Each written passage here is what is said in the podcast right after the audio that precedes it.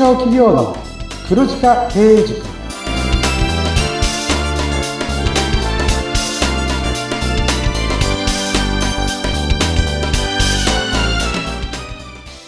こんにちは。中小企業コンサルの久保木康明です。インタビュアーの勝木陽子です。こんにちはこの番組は毎年500人以上の中小企業経営者の課題解決の相談を受けている久保木さんが全国すべての中小企業を黒字にするビジョンを掲げて皆様からの相談に乗ります。久保木さんよろしくお願いします。あ、よろしくお願いいたします。はい。えー、久保木さん、最近ハマってるものって何かあるんですか？最近ですね、こう、ハマってるというか、ハマらされてしまったっていうものが一つありまして、い。あの、息子がですね、歴史が大好きで、はい、最近息子にですね、勧められて、毎週大河ドラマ見てます。おー。なんか、小牧さんってなんか、そんな勧められる前からずっと毎週日曜日はなんか、なんか、どっかりとソファーの前に、ソファーの前、テレビの前に。あんまりね、あの、もともとテレビは見ない方なんですけど、あの、息子に勧められて、前々回のあの、鎌倉殿の13人から見始めて、前回のどうする家康で、今は、あの、光る君へみたいな形で、あの、3本目ですね、今見てる。おー、な、なんか意外、ちょっとね、正直意外な感じ。なんか大河ドラマファンっていうか、そういうイメージがあるので、本当ですか？はい。でも、あの、うん、結構大河ドラマって、なんか面白いなっていうのが一つ僕あって、あの、普通ドラマだったり映画とかって、あの、自由に脚本が書けるじゃないですか。そうですね。好き勝手に。はいただ歴史っていうのは、まあ、ある程度歴史ってこう決まっているじゃないですか、内容っていうのは。大きなところを変えちゃいけないじゃないですか。ただ、あの歴史に対する解釈っていろいろある中で、そこでストーリーを作りながら、しかも歴史の知識とその合致をさせていくっていう、あの構成はすごく勉強になりますね。すが、久保木さんも、なんか目の付けどころがもうそういう構成とかに入っちゃう。いや、あの辺のところは、ちょっと感心しますよね。ああ、そういう見方も皆さんあるんですね。私はもう本当ただ単にこう、なんだろう、あ、松潤とか、そんな感じで見てる感じなんですが、そうじゃない方もいらっしゃるということで、こう、構成とか、ね、あの、僕らとかセミナーでもそうなんですけど、はい、やっぱゴール設定で皆さんにここを理解してもらいたいっていうのが一つ、まあ、ゴールとして設定するんですけど、うん。それをどうわかりやすくできるかって、このポッドキャストもそうなんですけど、うん、やっぱわかりやすくするには説明ではなくてストーリーがいいと思ってるんですよね。なので歴史の合致させるところまで、本来は歴史って難しいんだけど、ただ一般の視聴者にも分かりやすくそこの歴史に、まあ合致をさせるまでのストーリーができているっていう、あの辺は本当に見習うことが多いですね。なるほど。え、でも確かにそうですね。歴史の教科書をただ読んでるだけでは、なんか全然入ってこない私も、ああいうドラマを見ると、あーって思えるけれども、そこに史実に基づいていることもちゃんとあるから、ある程度勉強にはなりますからね。そうです。そっか、だから久保木さんのこのセミナーは面白いという評判なんですね。そう言っていただけると嬉しいですね。ああ、なんかちょっと一つ秘密が分かったような気がしますが、では今日もちょっと面白くお話をしていただきたいなと思います。はい、ありがとうございます。はい。えー、前回からの続きですよね。新規事業を検討していきたいんだけれども、現場からの忙しいという声が多くて前に進めないという、えー、経営者さんからの声なんですね。この忙しいという言葉の魔力、前回もしっかり話していただきました。さあ、今日はその分析を？そうですね。あの、前回でもお話したんですけど、まあ、結構忙しいという現場の声によって、ビジネスチャンスを、まあ、逃してしまうっていうのがやっぱ多いんですよ。あの、ケイスさんの方で新規事業をやろうと準備を進めていたのに、最後のスタートする手前のところで現場から猛反対が起きた。そこで新規事業ができなかったみたいなことってやっぱ多く起きてるんですよね。で、あの、割とよくあるパターンなんですか？そうなんです。で、本当に最近あるあるで、で、私の方で、まあ前回お話した内容を改めて皆さんも、まあ聞いていただけると嬉しいなとは思ってるんですけど、利益が要はその、たくさん出てる中で忙しい。これは OK なんですよ。ただ、利益が目標に届いていないのにもかかわらず、現場から忙しいって声が多発した場合、それはね、会社にとって非常ベルトだと思ってもらもらいたいんですよね。はい、ここ重要で。なので今回は、要はその忙しいってどういうことって、これ社長さん自身も把握できていないので、じゃあ忙しいの原因を分析する方法に関してお話ができたらなと考えております。はい。で、まずその忙しいの、まあ原因の分析なんですけど、大きくね、まず2つに分類した方がいいと思ってるんですよ。はいはい。まずは2つに分けるということですね。そうです。はい、原因の大きくはですね、うん、外的要因と内的要因の2種類に分けた方がいいんですね。はい。ちょっと詳しく教えていただきましょう。はい。で、この外的要因と内的要因で忙しい原因っていうのが2つで分かれるんですよ、解決方法が。だから解決方法とマッチしないと忙しいのを、まあ解消はできないので、まずはこれを分けると。で、外的要因のあるあるっていうのが、例えば業務分担ができていないとか、あとはかなり過密スケジュールで業務を任されているだったり、あとは一番大きいのはこれじゃないですかね。まあ人手が不足している。この辺なんかは外的ですね。はい。で、内的に関しては、まあ、効率化できていないとか、まあ、先延ばしてしまう性格で、かえって忙しくなってしまうとか、あとは一日の集中力が、まあ、なかなか続かないので、忙しくなってしまってるとか。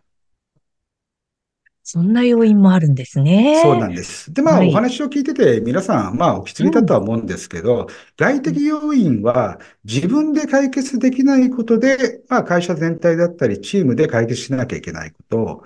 で、内的要因っていうのは、自分の問題が結構やっぱ大きいんですよね。うん、なるほど。なので、これ自体は、まあ、自分自身で解決をしていかなくてはいけない。もしくは、まあ、えー、上司だったり、そういう方たちがしっかりと教育をして、その方たちの、要はその解消にお手伝いをしていくみたいな。はい。そんなような形になるかと思います。はい。まず二つに分けることができました。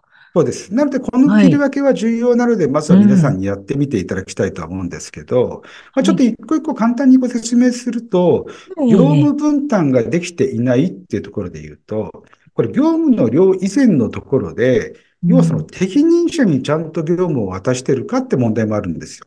あ例えばスキルや経験に応じた適切な分担ができていないと、うん、なんか極端にね、多忙な社員っていうのが生まれてしまうんですよね。はい、そうですね。で、あと一人当たりに対して過剰な作業量には、あの、背負わせてしまうと、これも多忙な社員が出てしまいますよね。うん、うん、うん、うん。一人だけがなんかすごい忙しくなっちゃうってことですよね。そうです、そうです。うん、で、そうなってくるとチーム全体のバランスが、あの、狂ってしまうので、まあ、チーム、個人、まあ、どちらで動くにしてもですね、業務量のコントロールっていうのは、常日頃から、まあ、考えていかなきゃいけないかなというところがあるんですよ。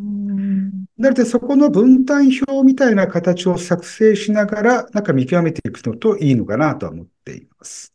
この分担表というのは誰が作成していく形になるんですか？これやっぱマネジメントの方ですね。その人のスキルとか経験とかに合わせてっていうことですよね。そうです、そうです。はい。はいはい。あとは、加密するスケジュールってところで言うと、うんうん、あの、業務時間に対しての、要は業務量が、ちょっと詰め込み済みになってくると忙しくなってきますよね。なので、これに関しても、先ほどの業務分担表と同じような形で、タスクを書き出して、まずは優先順位をつけた方がいいと思うんですよね。で、優先順位の中からグループ全体のところでスケジュール調整するのもいいかなと思っています。はい。そのタスクっていうのは、その、なんていうんですか、業務に対して、これをやる、あれをやるってタスクを全部書き出すっていうことになるわけですか？そうです、そうです。わ、結構これも大変な作業ですね。そうですね。ただですね、これあの、実は一回作ってしまうと楽なんですよ。ああ。だからなんとなく感覚で業務をやってる方からすると、これをいざやるよってなると、みんな拒否反応するんですよ。わかります。はい。一回やってしまうとすごい楽だなっていうのは、僕自身も、あの、今までこれずっとやってきた中での経験ではありますね。そういうことですね。スケジュールはこうやってタスクをつけて、書き出して優先順位をつけていくということですね。はい。そうですね。で、3番目が、あの、人材が不足してるって、これもやっぱあるあるだと思うんですけど、はい。従業員数の数が少ないと、やっぱり一人当たりの業務量って多くなるじゃないですか。うん、で、さらに、まあ、人手不足に陥る原因としては、やっぱり離職者が出ちゃうってことなんですよね。はいはいはいはい。で、僕3つお話した外部要因の中の、まあ最初の1、2のとこですよね。はい、ここのところのバランスが取れないと、なんか自分だけ忙しいんじゃないかだったり、うん、多忙なんじゃないかっていうと、不公平感もあって辞めちゃう方がいるんですよ。うんで、人を新たに採用っていうのは難しいんですけど、やっぱり離職を減らすってことが一番人材不足を抑える、まあ、手段なんですよね。新たにどんどん取っていきましょうじゃなくて、なるべくやめないように、うまくこうマネジメントしていくってことの方が大事そうです。そうです。だから、先ほどの、まあ、1番目に話した内容と2番のところが、やっぱりうまくいってないと、この人材不足に影響してくるので、1、2をしっかりやることによって、離職を減らす。要はそういう労働環境づくりっていうのが重要になってくるかなというふうには思っています。なるほど。ということは、1、2をまず最初やってから、3をちょっと少し見直していくっていうことで。そうですね。1、2をやると、3も同時にまあ解決できるっていう形ですかね。そういうことなんですね。えー、この外的要因の3つ、皆さんどういうふうにお考えになったでしょうかね。そうですね。皆さんの意見もぜひお聞きたいですよね。はい。そして。次に内的要因なんですけど、うんうん、まあ、まずは効率化できていないっていうところ。あの、そもそもですね、まあ、社員のスキルだったりとかで、あの、非効率なやり方をやってしまう人っていうのは当然いるんですよね。で、この方も、まあ、忙しい、忙しいってわけですよ。要は自分が非効率だっていうことを、まあ認めてないですし、周りも気づけないんで、まあ彼は忙しいんだろうなってことで放置になりがちなんですけど、結構ね、教育することによって効率化って上がることはあるんですよね。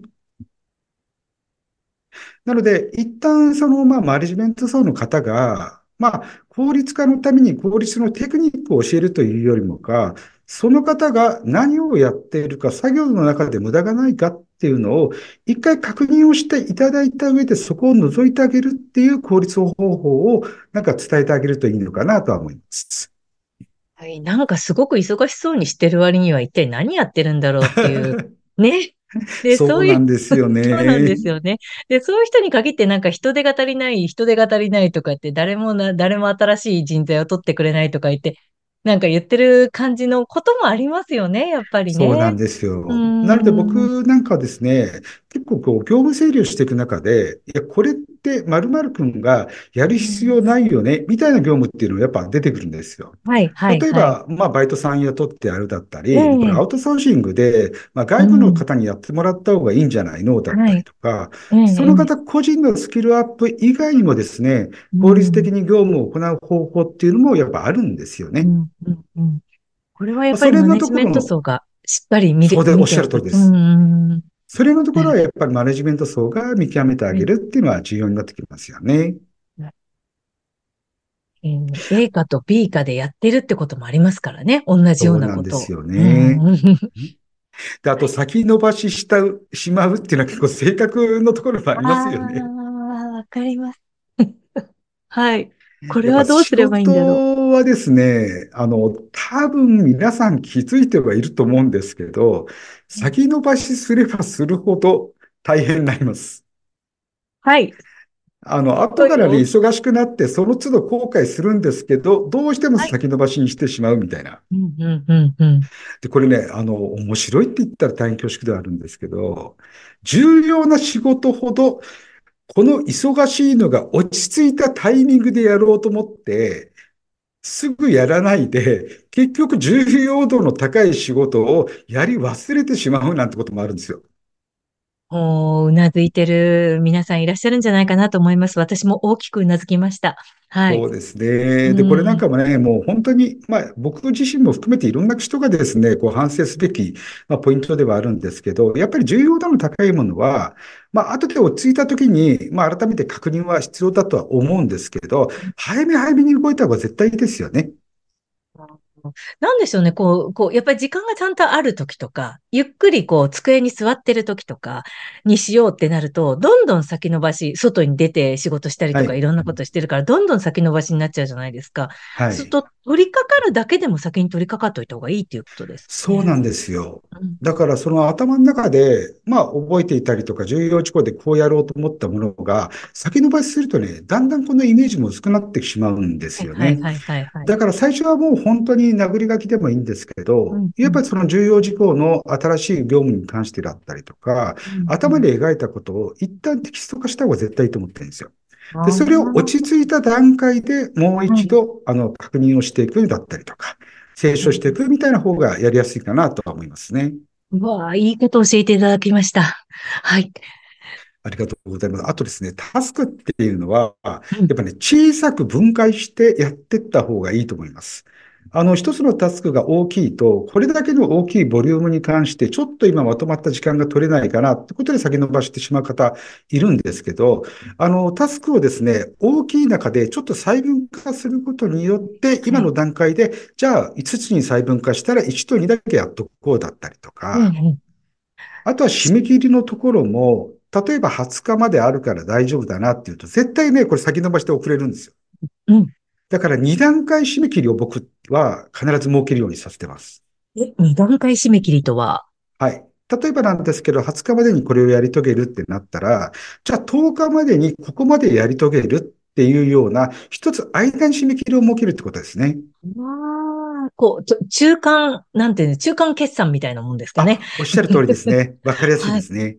はい。なるほど、なるほど。そういったことで、こう先延ばしにしないようにするっていうことですね。そうです。で、3番目はですね、まあ、集中力が続かないって、これも性格的な本もあると思うんですよね。うん、で、ここのやっぱ集中力が続かないと、あの、作業スピードも落ちますし、あの、抱える業務がどんどんどんどん後ろから追い込んでくるんで、業務増えてっちゃうんですよね。